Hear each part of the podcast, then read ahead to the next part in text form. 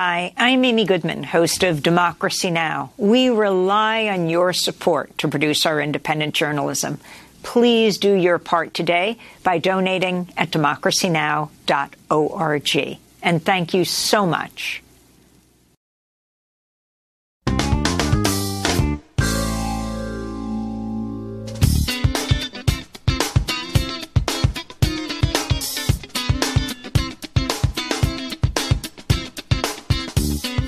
York, this is Democracy Now!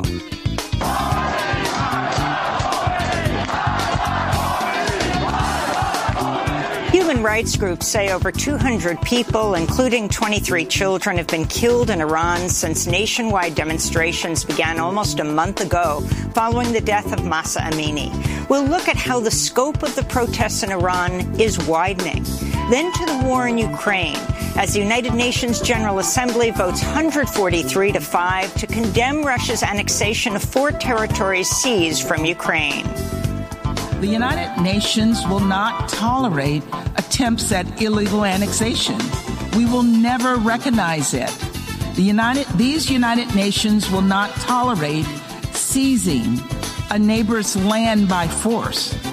We will stand up to it. These United Nations will not tolerate the destruction of the UN Charter. We'll speak to a Ukrainian activist who's a member of the European Network of Solidarity with Ukraine, plus a Russian activist living in exile in Berlin. All that and more coming up.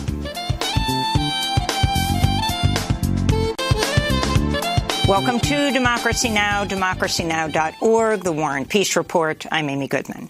The United Nations General Assemblies voted overwhelmingly to condemn Russia's annexation of four territories seized from Ukraine after Russia's military invaded in February. 143 countries voted Wednesday to reaffirm Ukraine's sovereignty within its internationally recognized borders. Just four countries sided with Russia Belarus, Nicaragua, North Korea, and Syria. India and China abstained from Wednesday's vote. In Ukraine, Russia is continuing a stepped up campaign of bomb and missile attacks following Saturday's explosion that damaged a key bridge linking Russia with the Russian annexed Ukrainian territory of Crimea. Ukraine's government says at least 13 people were killed, 37 wounded by Russian strikes over the past 24 hours. Among the latest attacks, they say, are Iranian made drones piloted by Russia that have blown up critical infrastructure facilities near the capital, Kiev. Meanwhile, the Zaporizhia nuclear plant lost external power Wednesday for the second time in five days after fighting knocked out an electrical substation offline. Workers activated emergency diesel generators needed to keep critical cooling systems online in order to prevent a radiation disaster. Power was restored after about eight hours. This comes after the head of the International Atomic Energy Agency, Rafael Grossi, met with Vladimir Putin Tuesday in St. Petersburg, where he urged the Russian president to agree to establish a security protection zone around the Zaporizhia nuclear plant, the largest in Europe. Russia's warned the U.S. and its allies against allowing Ukraine to join NATO. This morning, a member of Russia's Security Council told Russian state media, quote, Kiev is well aware that such a step would mean a guaranteed escalation to a World War III. The comments came as officials from 50 countries, including all 30 NATO countries, met in Brussels, where they pledged to step up arms shipments to Ukraine, including new air defense systems. Following the talks, U.S. Defense Secretary Lloyd Austin was asked about Russia's threats to use nuclear weapons. Putin's saber rattling is reckless. Nuclear saber rattling is reckless and irresponsible. We don't expect to to see and hear that kind of behavior from a major nuclear power. And so that's very dangerous, and you've heard a number of leaders around the world emphasize that. Austin's comments come just days after Poland's president said he's open to stationing nuclear weapons on Polish soil and has discussed the idea with the United States. North Korea says it's test launched two long range strategic cruise missiles capable of delivering a nuclear warhead. It's the latest in a series of North Korean missile launches that have coincided with joint naval drills by the U.S., Japan, and South Korea in waters off the Korean peninsula. The Biden administration's authorized reformulated COVID-19 booster shots for children as young as five years old. On Wednesday, CDC Director Dr. Rochelle Walensky approved emergency use of the vaccines produced by Pfizer BioNTech and Moderna just hours after the Food and Drug Administration authorized them. Only about 4% of eligible U.S. adults have received updated bivalent booster shots, which are meant to protect against two Omicron subvariants that currently make up most U.S. coronavirus infections. COVID-19 continues to kill nearly 400 people a day across the United States. At the White House, COVID task force leader Dr. Ashish Jha said frontline healthcare workers could face shortages of personal protective equipment this winter after the White House redirected resources away from the national stockpile in order to continue making vaccines widely available. Is made just dramatically harder by congressional inaction. You can't fight a deadly virus without resources, and congressional inaction is really costly. The Biden administration is investigating whether Florida Republican Governor Ron DeSantis misused COVID aid money to pay for flights that brought 48 Venezuelan asylum seekers from Texas to Massachusetts as part of a political stunt. The Treasury Department's Inspector General said it's part of a larger probe into how states used or misused billions of dollars of public health funds dispersed under the American Rescue Plan. The Biden administration says it's reached a deal with Mexico that will allow for 24,000 Venezuelan migrants with financial sponsors to enter the U.S. while expelling others who don't meet the economic criteria or who cross the border outside a port of entry. The U.S. will expel those migrants to Mexico under the pandemic era Title 42 program. This comes amidst reports the Biden administration is preparing to scale down sanctions on Venezuela to allow the Chevron Corporation to resume pumping oil there. LA City Council member Nury Martinez has resigned from her position amidst the political firestorm sparked by her racist comments recently leaked on an audio recording. Gil Cedillo and Kevin DeLeon, her fellow council members who were also on the recording, have yet to resign despite the mounting outrage. Among the racist comments which attacked black and indigenous communities in LA, Martinez went after the adopted black son of white council member Mike Bonin. He addressed the hateful remarks at an emotional city council meeting Tuesday. My husband and I are both uh, raw and angry and heartbroken and sick for our family and for Los Angeles. I am reeling from the revelations of what these people said. Trusted servants who voiced hate and bile. Public officials are supposed to call us to our highest selves. And these people stabbed us and shot us and, and cut the spirit of Los Angeles. On Wednesday, California Attorney General Rob Bonta said he would investigate the recent redistricting process in Los Angeles as a result of the city council scandal. Nigeria's government says 76 people drown when a ferry boat capsized in a flooded river in the southern state of Anambra. It's the latest disaster to flow from a wetter than normal rainy season that many Nigerians say has led to the worst flooding in at least a generation. Officials say about 500 people have died as a direct result from flooding this year, with 1.4 million people displaced by floodwaters. In Washington, D.C., climate activists held a bicycle protest Wednesday outside the World Bank as it held its annual meetings. The demonstration came after a new report found the World Bank financed at least $14.8 billion in fossil fuel development since the signing of the Paris Climate Agreement in 2015. That's despite pledges by World Bank officials to stop supporting oil and gas projects. This is Mark Moreno Pascual, a protester from the Philippines. But what we're seeing now is that they're they're funding more than 15 billion dollars on fossil fuels, and and this isn't even the complete picture. Uh, there's more money flowing through uh, indirect financing, and we're seeing that being um, coursed through uh, coal power plants in the Philippines and Indonesia, and we're demanding the bank to stop doing this right now. The House committee investigating the January 6 insurrection is holding what could be its last public hearing today. Lawmakers are expected to share more evidence that Trump deliberately encouraged his violent supporters who attacked the Capitol despite knowing some were armed and refused to step in as the situation spiraled out of control. This comes as a witness in a trial for five members of the far-right Oath Keepers says the group kept a large stash of firearms in a hotel room before the Capitol riot. Democracy Now! will be live streaming the January 6 hearing starting at 1 p.m. Eastern today at democracynow.org. A Connecticut jury has ordered Alex Jones to pay nearly a billion dollars.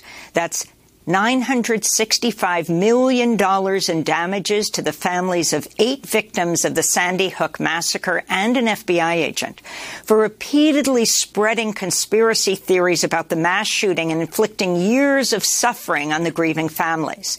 This is Erica Lafferty Garbatini, daughter of Dawn Lafferty Hochsprung, who was the principal of the Sandy Hook Elementary School when she was shot dead. I'm incredibly proud and thankful for the message that was sent here today. The truth matters. And those who profit off of other people's pain and trauma will pay for what they have done. There will be more Alex Joneses in this world. But what they learned here today is that they absolutely will be held accountable. That was the daughter of Dawn Lafferty Hochsprung, the principal of Sandy Hook Elementary School. She was killed December 14, 2012, along with 25 others, 20 of them school children. And in labor news, T-Mobile workers are forming an independent union covering some 300 social media customer service workers. T-Mobile merged with Sprint in 2019, leading to thousands of layoffs. The workers say they were inspired by the recent unionization efforts at Starbucks and Amazon. This is Tyler Rockmore, a member of the newly formed T4 Social Care Alliance Union. If we don't do something as far as getting federal protection through unionizing, our jobs are next. And, you know, ever since the merger with T-Mobile, it's been more and more layoffs, more and more pay cuts, more and more work pressure. So this is this is what we feel is the right thing to do is stand in solidarity for worker uh, rights. And those are some of the headlines. This is Democracy Now!, democracynow.org, the War and Peace Report. When we come back, human rights groups say over 200 people, including 23 children, have been killed in Iran since nationwide demonstrations began almost a month ago. We'll look at how the scope of the protests are only widening. Stay with us. Bitter, bitter, what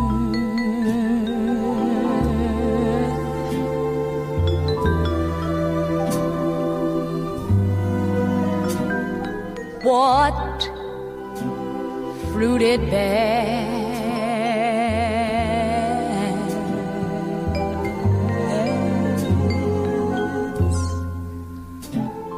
what good is love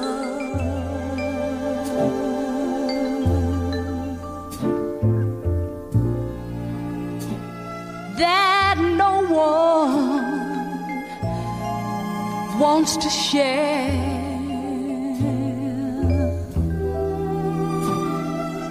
And if my life, my life is like the dust that hides the glow of a rose.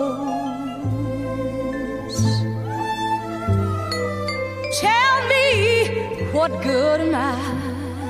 This Bitter Earth, performed by Aretha Franklin, recently declassified documents over 270 pages show the FBI monitored the late soul singer for decades over her support for the civil rights movement and her friendships with Martin Luther King Jr. She offered to post bail for Angela Davis. This is Democracy Now!, democracynow.org, the War and Peace Report. I'm Amy Goodman with Nermeen Sheikh. Hi, Nermeen. Hi, Amy, and welcome to our listeners and viewers across the country and around the world. We begin today's show in Iran, where anti-government protests are in their fourth week, sparked last month by the death of 22-year-old Mahsa Amini while in custody of Iran's so-called morality police. On Monday, oil workers went on strike in support of the protests. Meanwhile, the death of 16-year-old Nika Shakarami has ignited more public rage. The girl's family says she disappeared after being chased by security forces for burning her headscarf during a protest and was found 10 days later in a morgue. Human rights groups say more than 200 people have been killed in the deadly crackdown on protests, including an estimated 23 children, with hundreds more injured and thousands arrested. Iran's supreme leader, Ayatollah Ali Khamenei, condemned the widening protests in an address Wednesday.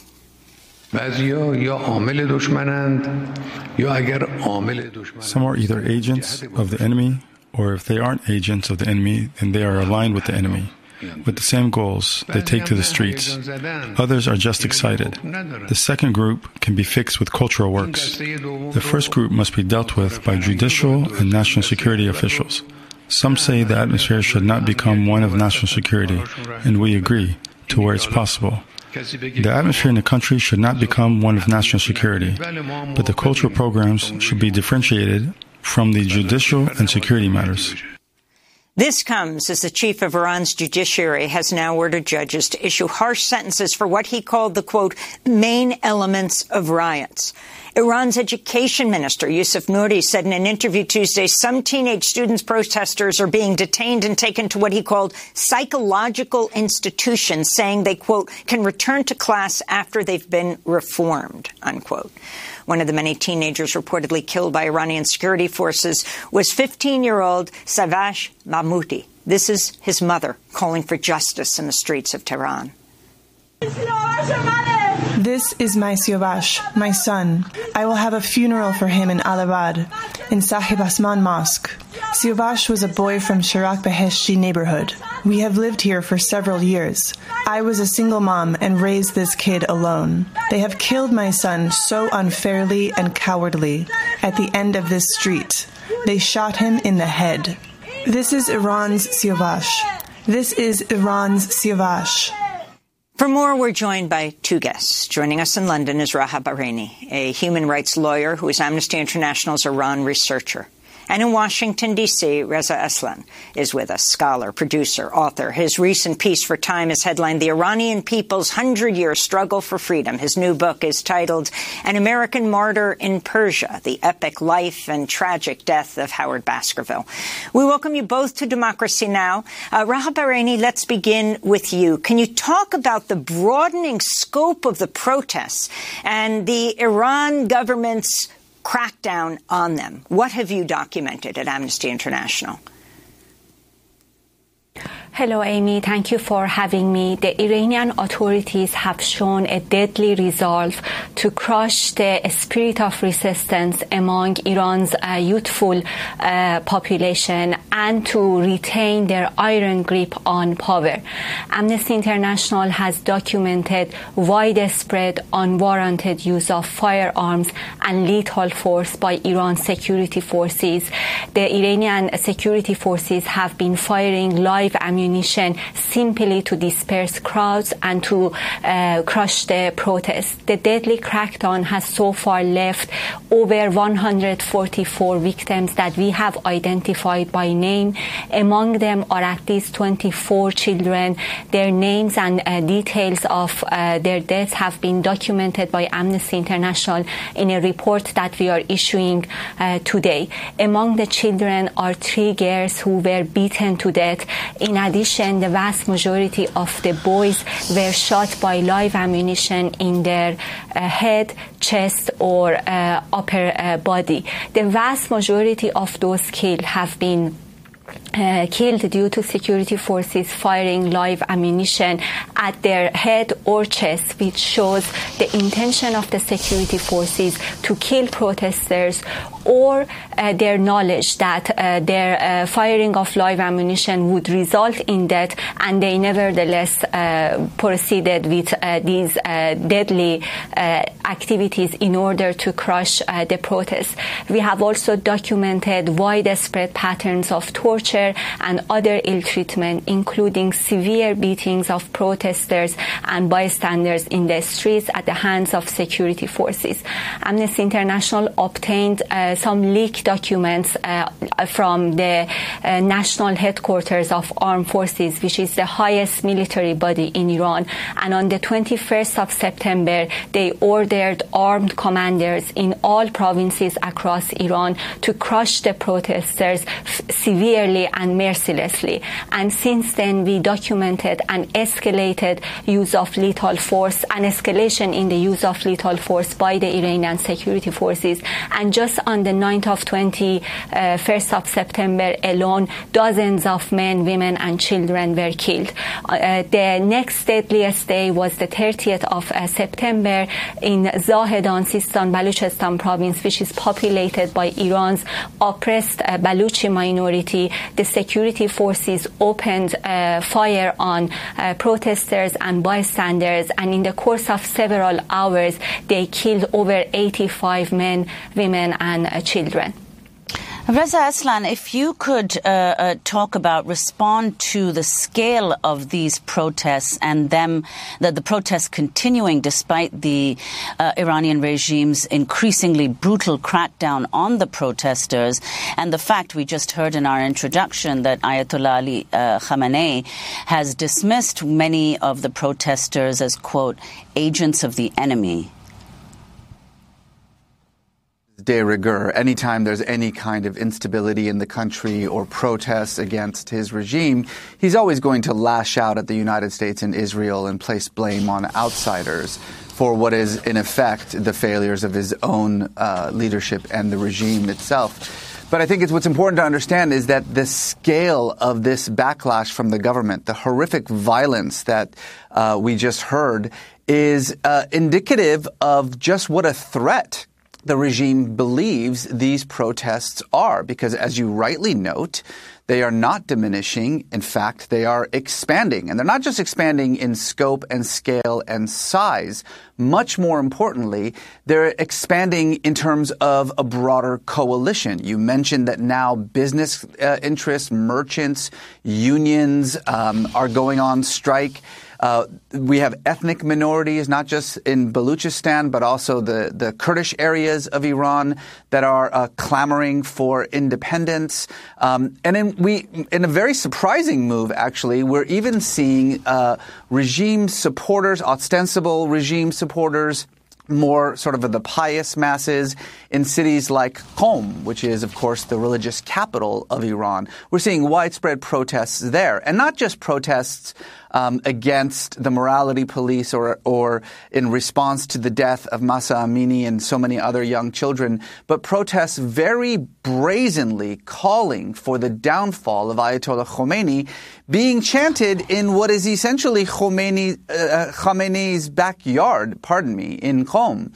And so I think what's happening now is that this coalition of Iranians on the street is becoming a serious threat to the very existence of the Islamic Republic. And unfortunately, as a result, I think we're going to see a, an even bloodier response from the military and from the regime in the coming weeks. And Reza, can you talk about the, the demographics, the, the groups of people who are not participating? You pointed out in a recent piece uh, that younger clergy as well as seminary students have not yet joined. But if they do, uh, you think that would lead to a substantial change. Uh, explain. Well, I think most outsiders don't understand how unpopular the Islamic Republic, the theological underpinning of clerical rule in Iran is amongst uh, the sort of rank and file Shia clergy. Um, this is not the majority view, the so-called Valayat Faqih, which is the theological underpinning that allows for clerics, clergy in Iran to have direct political control over the country. There is no th- theological history behind this idea. On the contrary, it actually violates 14 centuries of Shia quietism when it comes to political uh, influence over over government. But what uh, Ayatollah Khomeini, the founder of the Islamic Republic, did in coming up with this idea was essentially create a whole new way of thinking about what Shiism is as a religion. And while it is true that amongst the, the upper echelon of the clergy, the Ayatollahs, certainly those in government positions, this theory has become entrenched. The truth of the matter is that in the seminaries in Iran, and especially in Qom, younger seminarians, mid-level clerics, um, uh, the sort of what we would refer to as kind of local imams, um, are not just debating the very uh, legitimacy of clerical rule, but are now seemingly coming out and rejecting it more and more vocally. And my argument was when you start seeing that uh, kind of start to roll out and younger seminary students, um, uh, mid level clerics begin to speak out against the very legitimacy of the theocracy of the state, well, that might be pretty much all she wrote when it comes to the clerical regime. Raha Bahreini, I want to specifically focus on these women-led protests and the children. Uh, you have a report that was embargoed until today on the deaths of the children, um, and we just reported on the education minister saying they're taking some children and they're putting them in institutions to re-educate them. Um, can you talk about what you have found, and also this issue of the of Balochistan? Uh, can for people around the world who may not be familiar with the geography of Iran, the significance of the killings of more than 80 people there? The Iranian authorities have waged an all-out assault on children who have courageously taken to the streets in order to demand a future without political oppression and injustice.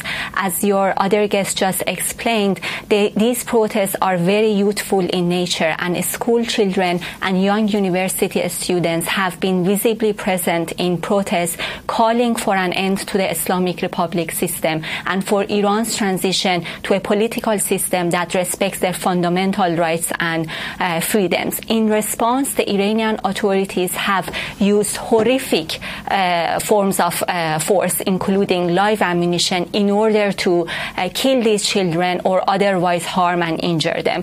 We have documented the names of 24 children. Uh, four of them were beaten to death. Uh, two of them died after they were shot with metal pellets at close range, and the rest were shot with uh, live ammunition, often in their head, chest, or upper body. The Iranian authorities have the blood of children on their hands, and the more distressing pattern is that instead of uh, conducting any investigations, they are in fact uh, now harassing and intimidating the families of these children in order to coerce them into making video recorded statements and accept the authorities' bogus narrative that the children committed suicide or died during car accidents. This is not the first time that the Iranian authorities try to cover up the crimes that they uh, commit, including against children in the context of protests. During the nationwide protests of 2019, the Iranian authorities also unlawfully killed hundreds of men and women, including 21 children. The fact that they have been able to continue these successive waves of protest bloodshed is because of a deep crisis of systemic impunity that has long prevailed in Iran. And the price of this impunity is being paid by the lives of uh, people in the streets in Iran. And this is because the, uh, the, uh, there is no independent judiciary in Iran to conduct investigations, and the scale and gravity of the crimes committed has not received attention and the critical, meaningful action that it should receive at the international level from member states of the UN Human Rights Council. The events in Balochistan um, last Friday on the 30th of September show the scale of the crackdown and is an extreme manifestation of the deadly uh, crackdown that the Iranian authorities have long waged on Iran's uh, oppressed uh, minorities. We have uh, documented extensive use of lethal force and high numbers of death in Baluchistan, which is populated by Iran's oppressed Baluchi minority, and in Kurdistan and Kermanshah and West Azerbaijan provinces that are populated by Iran's oppressed Kurdish minority. Uh, as um, uh, you may know, uh, the protests actually started in Kurdish populated cities because uh, Mahsa was uh, um, of Kurdish origin. And now there is solidarity among uh, Iranians all over the country, and um, this is the inspiring aspect of the protest that that it crosses across ethnic groups and um, class divides and has encompassed demands for uh, a transition to a, a different political uh, system. Um, and in this uh, relation, uh, many uh, protesters are, and commentators in Iran consider these protests as a nationwide uprising against the aging theocratic system that has long engaged in systematic human rights violations and granted absolute impunity to those who kill, torture, and um, harm people in the street in the context of protest and behind prison uh, walls. Reza, let's look at this uh, uh, protest in historical uh, context. You've written that of the three major revolutions over the course of the last century in Iran, the 1906 constitutional revolution provides the best historical analogy to the present uprising. In a recent LA Times piece, you write, quote, the Persian constitutional revolution may not have transformed Iran into a real democracy, but it set the precedent for the exercise of people power in Iran, creating one of the most robust protest cultures in the world. Talk yes, the 19- Mm-hmm. Yeah, the 1906 uh, constitutional revolution was not just the first of Iran's three major revolutions of the 20th century, but it was the first democratic revolution in the Middle East.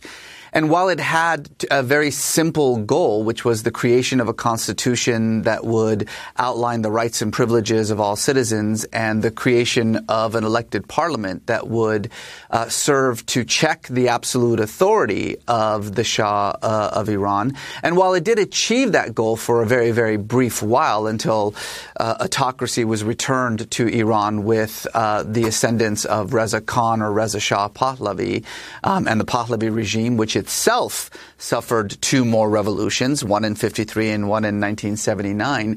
I think what it reminds us is that the women and men and frankly children who are on the streets right now dying for their most basic rights, the rights to, to have a voice, uh, to have a say in the decisions that rule their lives, to be able to say and think what they wish. The, again, the most basic of human rights that this struggle has been going on not for a couple of weeks, not for a couple of months, but for more than a century in Iran against successive uh, governments, be they the Shahs or now the Islamic Republic.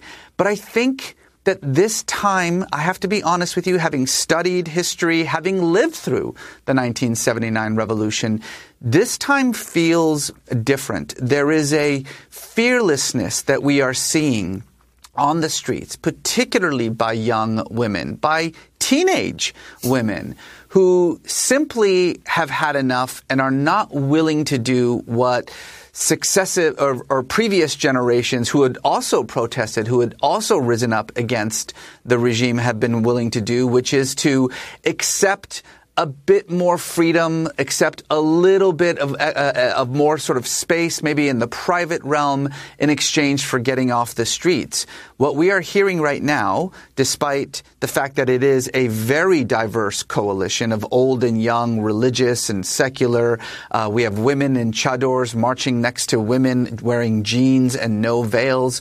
Despite that, there is a unified call here for not reform, but for the downfall of the regime. The regime has failed its children And that, not just in a human way, but deeply in a Persian cultural way, is about the most shameful act that you can possibly imagine, which is why this message is working. The message of shame, shame, shame is working.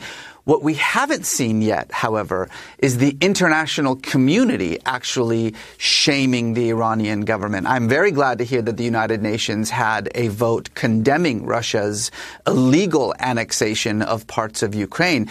I am waiting for the United Nations vote condemning a murderous regime for kidnapping children and taking them to what they themselves refer to as psychological camps for re-education. There is no place in the modern world for such actions. And while the United States unfortunately can't do much about it, we have already blanket sanctioned Iran for four decades. There's really very little influence that we have the United Nations still has major influence in Iran, especially at a time in which that government's economy is on the verge of collapse. It's time to hear the voice of the international community as loud as possible to condemn these inhumane actions by the Islamic Republic. Reza Aslan, um, the supreme leader of Iran, Ali Khamenei, is very old. He has cancer, grooming his son to be the next leader. Um, can you talk about what that means? And have you seen any defection in the military at this point and among the police?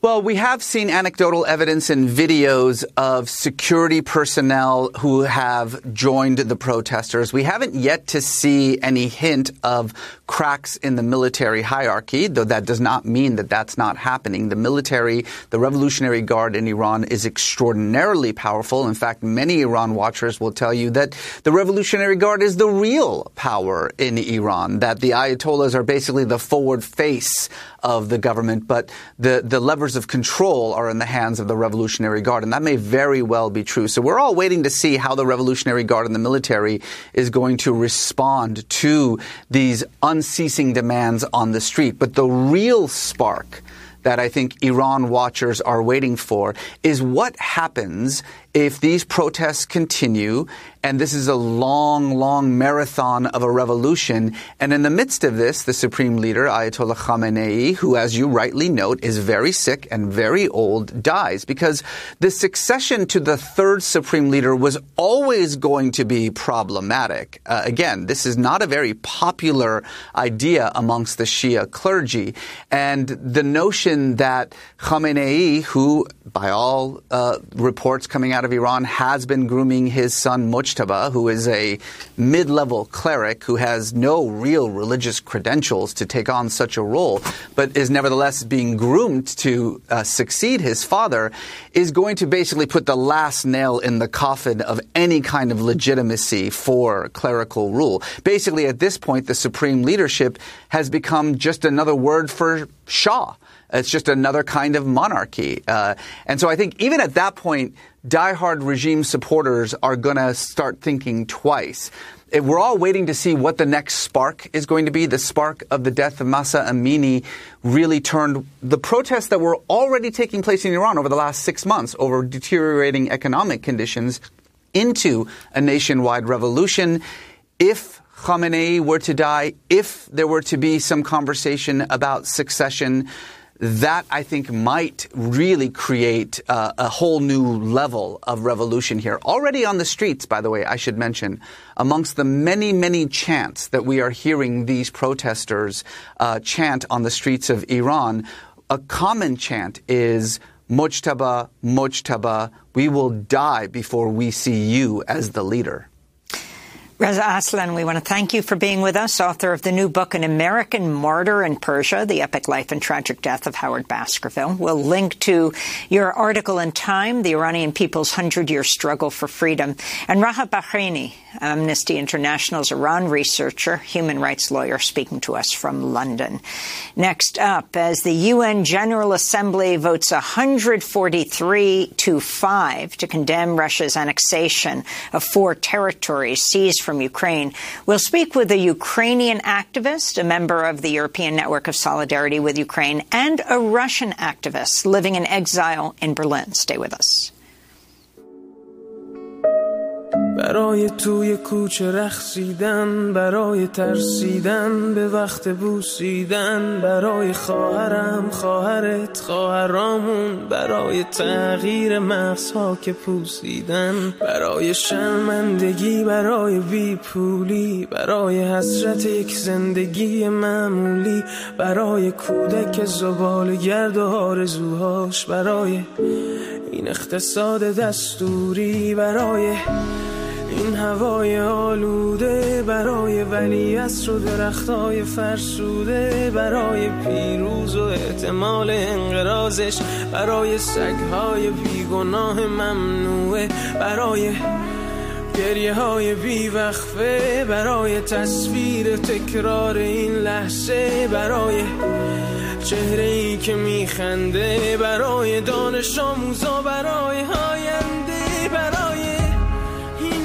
بهشت اجباری برای نخبه های زندانی برای کودکان افغانی برای این همه برای غیر تکراری برای این همه شعارهای تو خالی برای آوار خونه های پوشالی برای احساس آرامش برای خورشید پس از Baraya, because of, by the Iranian singer Shervin Hajipour. It's become the unofficial anthem of the Iran protests. The song's lyrics are taken entirely from messages Iranians have posted online about why they're protesting. Baraye has received more than 80% of the submissions for the Grammy Award, which honors a song dedicated to social change. This is Democracy Now!, democracynow.org, the War and Peace Report. I'm Amy Goodman with Nermeen Sheikh. We turn now to the war in Ukraine. Air raid sirens were heard across parts of Ukraine today as Russia launched a fourth day of missile strikes targeting multiple Ukrainian cities and towns. Many of the strikes have targeted Ukraine's electricity system leaving many areas without power. Ukrainian officials said some of the Russian attacks near Kiev were carried out by Iranian made drones. This comes as Western leaders are vowing to provide more arms to Ukraine as well as new air defense systems. Russia escalated its attack on Ukraine after a massive explosion Saturday damaged a key bridge connecting Russia to occupied Crimea. Meanwhile, at the United Nations, the General Assembly has voted 143 to 5 to condemn Russia's annexation of four territories seized from Ukraine. The four countries joining Russia were Belarus, Nicaragua, North Korea, and Syria. This is Linda Thomas Greenfield, U.S. Ambassador to the United Nations. The United Nations will not tolerate attempts at illegal annexation. We will never recognize it. The United, these United Nations will not tolerate seizing a neighbor's land by force we will stand up to it. These United Nations will not tolerate the destruction of the UN Charter. 35 nations, including China and India, abstained from the UN vote condemning Russia's annexation. This is Geng Shuang, China's deputy UN ambassador. 我们始终认为 we have always believed that any action taken by the General Assembly should be conducive to the de escalation of the situation, should be conducive to the early resumption of dialogue, and should be conducive to the promotion of a political solution to this crisis. The draft resolution submitted to this emergency special session for voting will not help achieve the above mentioned objectives. Therefore, the Chinese delegation will abstain. To talk more about the war in Ukraine, we're joined by two guests. Arshak Makichyan is an exiled Russian anti-war, human rights, and climate activist. We spoke to him in Moscow just before he fled Russia in March, now based in Berlin. The Russian government currently trying to revoke his Russian citizenship. We're also joined by Hannah Perekhoda. She is a Ukrainian PhD student in history at University of Lausanne in Switzerland. She's a member of the European Network for Solidarity with Ukraine, born and raised in Donetsk, eastern Ukraine, and speaks both Russian and Ukrainian. Hannah, let's begin with you. Uh, you were in Moscow uh, doing your academic studies right before Russia invaded Ukraine.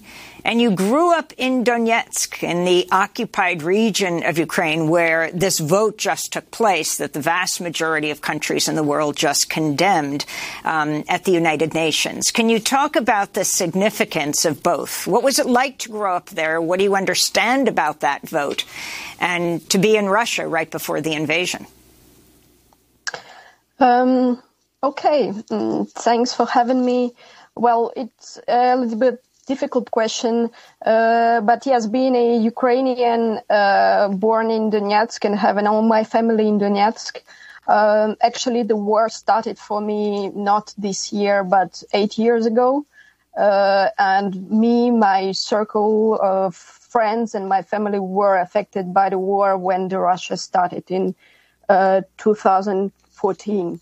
Uh, and being um, in uh, Moscow just before I was there for my academic research, and uh, my academic research is in a big uh, big part of it is about the uh, Russian uh, imperial and national ideology.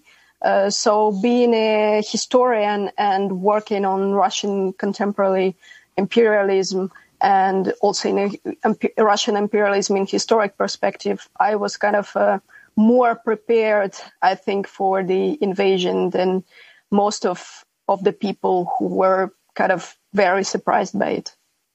Hannah, you've talked about uh, uh, some of the reasons that you think uh, uh Putin launched uh, an invasion of, of this scale. Uh, and you've also argued that we need to take into account the national and imperial dimensions of the relationship between Russia and Ukraine, and that the resistance that the Ukrainians are putting up is most analogous to anti colonial struggles. Could you elaborate on that? That and explain uh, the reasons that you think uh, uh, Russia launched this invasion? Um, well, yes. Uh, for me, one of the dimensions of Russian contemporary imperialist ideology is that uh, it is driven by the resentment of a fallen empire and what is important uh, by a resentment of a nationalizing empire uh, actually the national narrative of Ukraine and that of Russia are in kind of in a total contradiction in this sense. Ukraine as a political community can only survive outside of Russia uh, because Russia denies its right to exist. While for Russian nationalists, Russian nationalist uh, elites, their nation is incomplete, if not impossible, without Ukraine within it. So these two narratives are kind of mutually exclusive. And this kind of nationalizing empires like Russia, uh, today's Russia, are very dangerous because in the current uh, Russian perspective, Ukrainians must recognize that they are Russians. Otherwise, they must be destroyed. And this is not a marginal discourse. This is something you hear every day on the Russian state TV channels.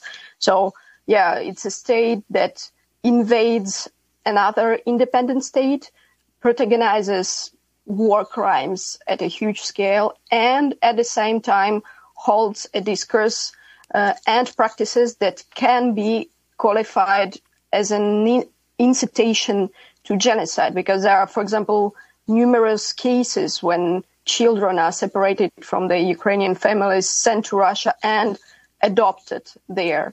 But I want to emphasize uh, that, of course, history is important, but it cannot uh, fully explain the reasons of this invasion because history is a source of of discourses and practices, but in order to influence the reality, these discourses must be reactivated.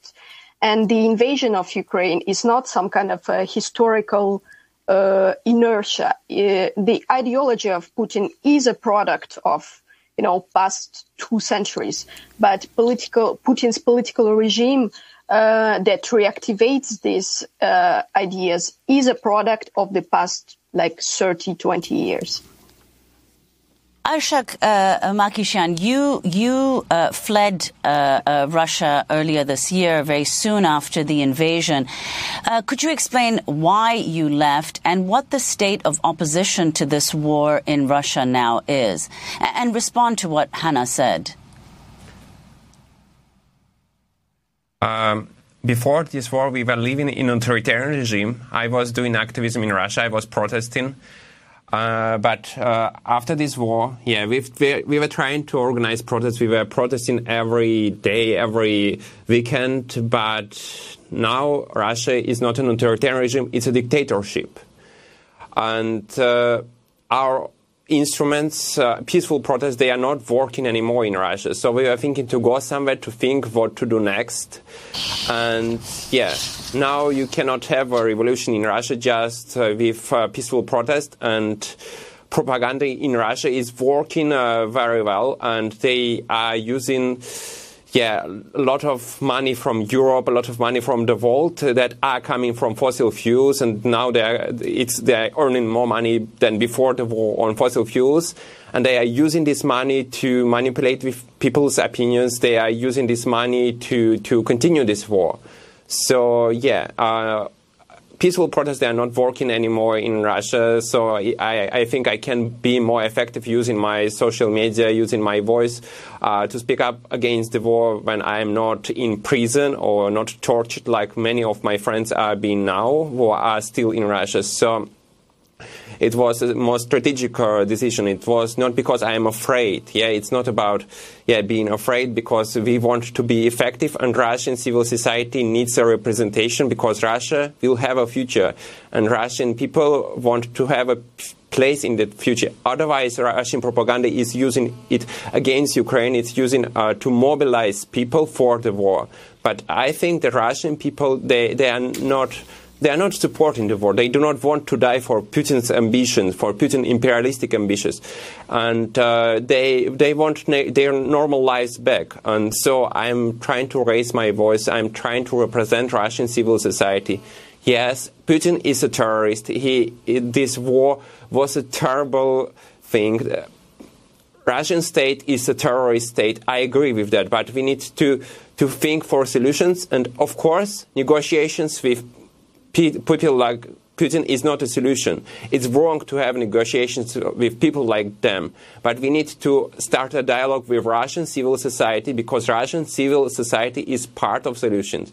We do understand that imperialism is bad. We do understand that fascism is bad. And we are trying to oppose Putin. We're trying to to to create ways to oppose him. And there is anti-war movement in Russia, and they deserve every kind of help that is possible. And uh, we need to talk about it. I think.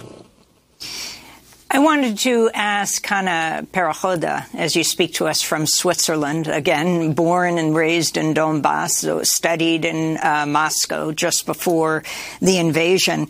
Um, you talk about um, in order for conditions of peace to be achieved, Russia's got to withdraw um, from Ukraine.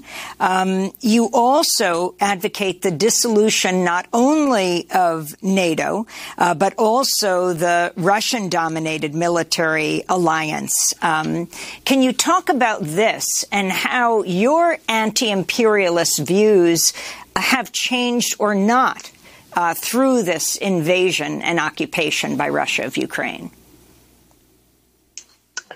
Um, okay. Um, well, uh, this is a very complex question, and I think I would go in the same, uh, more or less the same direction as a previous speaker.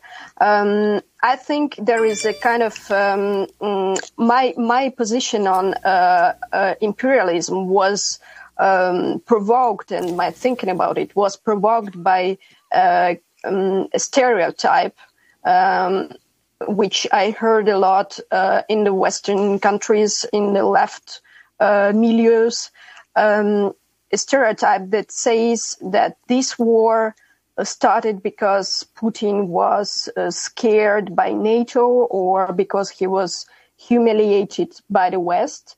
Uh, in my opinion, it's quite the opposite. Uh, he started the war when NATO was weak and he felt like everybody would let him do it, like it because it was always the case until now. Uh, he knows that the rich countries uh, dependent on fossil fuels, on oil and gas, that these countries continued actually to trade with him for years when he was already uh, killing uh, Chechens or Syrians, and even when he started a war in Ukraine um, eight years ago, nothing changed fundamentally. So yes, I agree with my previous speaker, and this is something that I want to empathize on uh, every time I speak or write on this issue. Uh, the key, the key word uh, for me uh, is impunity and economic uh, cynicism of uh, the global north of the rich northern countries and western countries. And I think when we talk about this war, we tend to overestimate the extent to which the behavior of Russian elites is motivated by real security concerns. Yes, they, their attack on Ukraine is basically an attempt to preserve the security, but it is not the security of Russia that they preserve. They are preserving the security of their political regime and to ignore uh, the difference between the two m- means that we forget that Russia is not Putin. And I want to say the same thing that the previous speaker that uh, it is Russia, it's Russian ordinary people and their interests are exactly on the opposite uh, to the interests of Putin and his and his uh, mafia. So, um, I mean, if we uh, disregard uh, Russian internal politics, the relations between the ruling classes and society of this country, if we adopt uh, this kind of a geopolitical perspective, which I had also before, uh, uh, we won't be able to understand anything about this war. And I think this war showed me and showed a lot of people around me that it is not so much about Ukraine, it's about Russian internal uh, relationship between elites and people. It's about Russian predatory elites uh, trying to preserve their regime, the regime that allowed them to plunder Russia in total impunity for years. And yeah, Putin's regime needed a real war because he thought it would stabilize his crumbling his crumbling power. So for me, the changement in this perception and uh, how to uh, think about the uh, imperialism is to be able to understand what are the internal reasons, what are what is happening inside of Russia. Because if we adopt as just a geopolitical perspective, it is a very easy and lazy way to ana- analyze the world, and uh, it doesn't work. Aisha, could you could you respond uh, uh, to what Hannah said? In particular, uh, the uh, feelings of uh, and perceptions of ordinary Russians vis-a-vis the the, the Putin uh, regime. you've also talked about the mass mobilization, the conscription that's taking place now of Russians. hundreds of thousands of them have fled, and many who've spoken to the media, though they've not reveal their names out of fear for their uh, uh, safety as well as the safety of their families still in Russia. They've said things like, How can I take part in a war without a wish to win the war? This is a war of the Russian government, not of the Russian people, uh, and so on. Comments like this. So, so your sense of what uh, ordinary Russians are, are feeling now and their, and their sense of the Putin regime? Russian ordinary people are feeling horror because they are left alone with dictatorship. They are left alone with millions of police, and this police is financed by Europe by fossil fuel money. So we need to to, to help them to escape the war. Because it's very strange for me when European countries are shutting down the borders for people who are trying to escape from mobilization. Because if these people would be able to escape the mobilization, then they won't be taking part in the war. Uh, of course, yeah, they can be more brave and fight Putin uh, by bare hands, but it's not possible to fight a police state. Putin has millions of police And uh, it's not easy to have a revolution. You cannot go just to Kremlin with your bare hands and uh, yeah have a revolution. It's not it, it's so easy to have a re- revolution in dictatorship where all media are controlled by government, where all independent media were declared foreign agents Arshak, and we have 10 flee. seconds. So yeah, We have 10 seconds, Arshak. yeah, Did you, if you could finish your statement. yes. Uh, so Russian people they don't support the war. They are afraid to pause the war. I think. Well, Arshak Makichyan, I want to thank you for being with us again. Your own citizenship in Russia uh, is threatened to be revoked. Exiled Russian anti-war human rights activists in Berlin and Hannah Perekhoda. I want to thank you for joining us from Lausanne. I'm Amy Goodman with Nermeen Sheikh.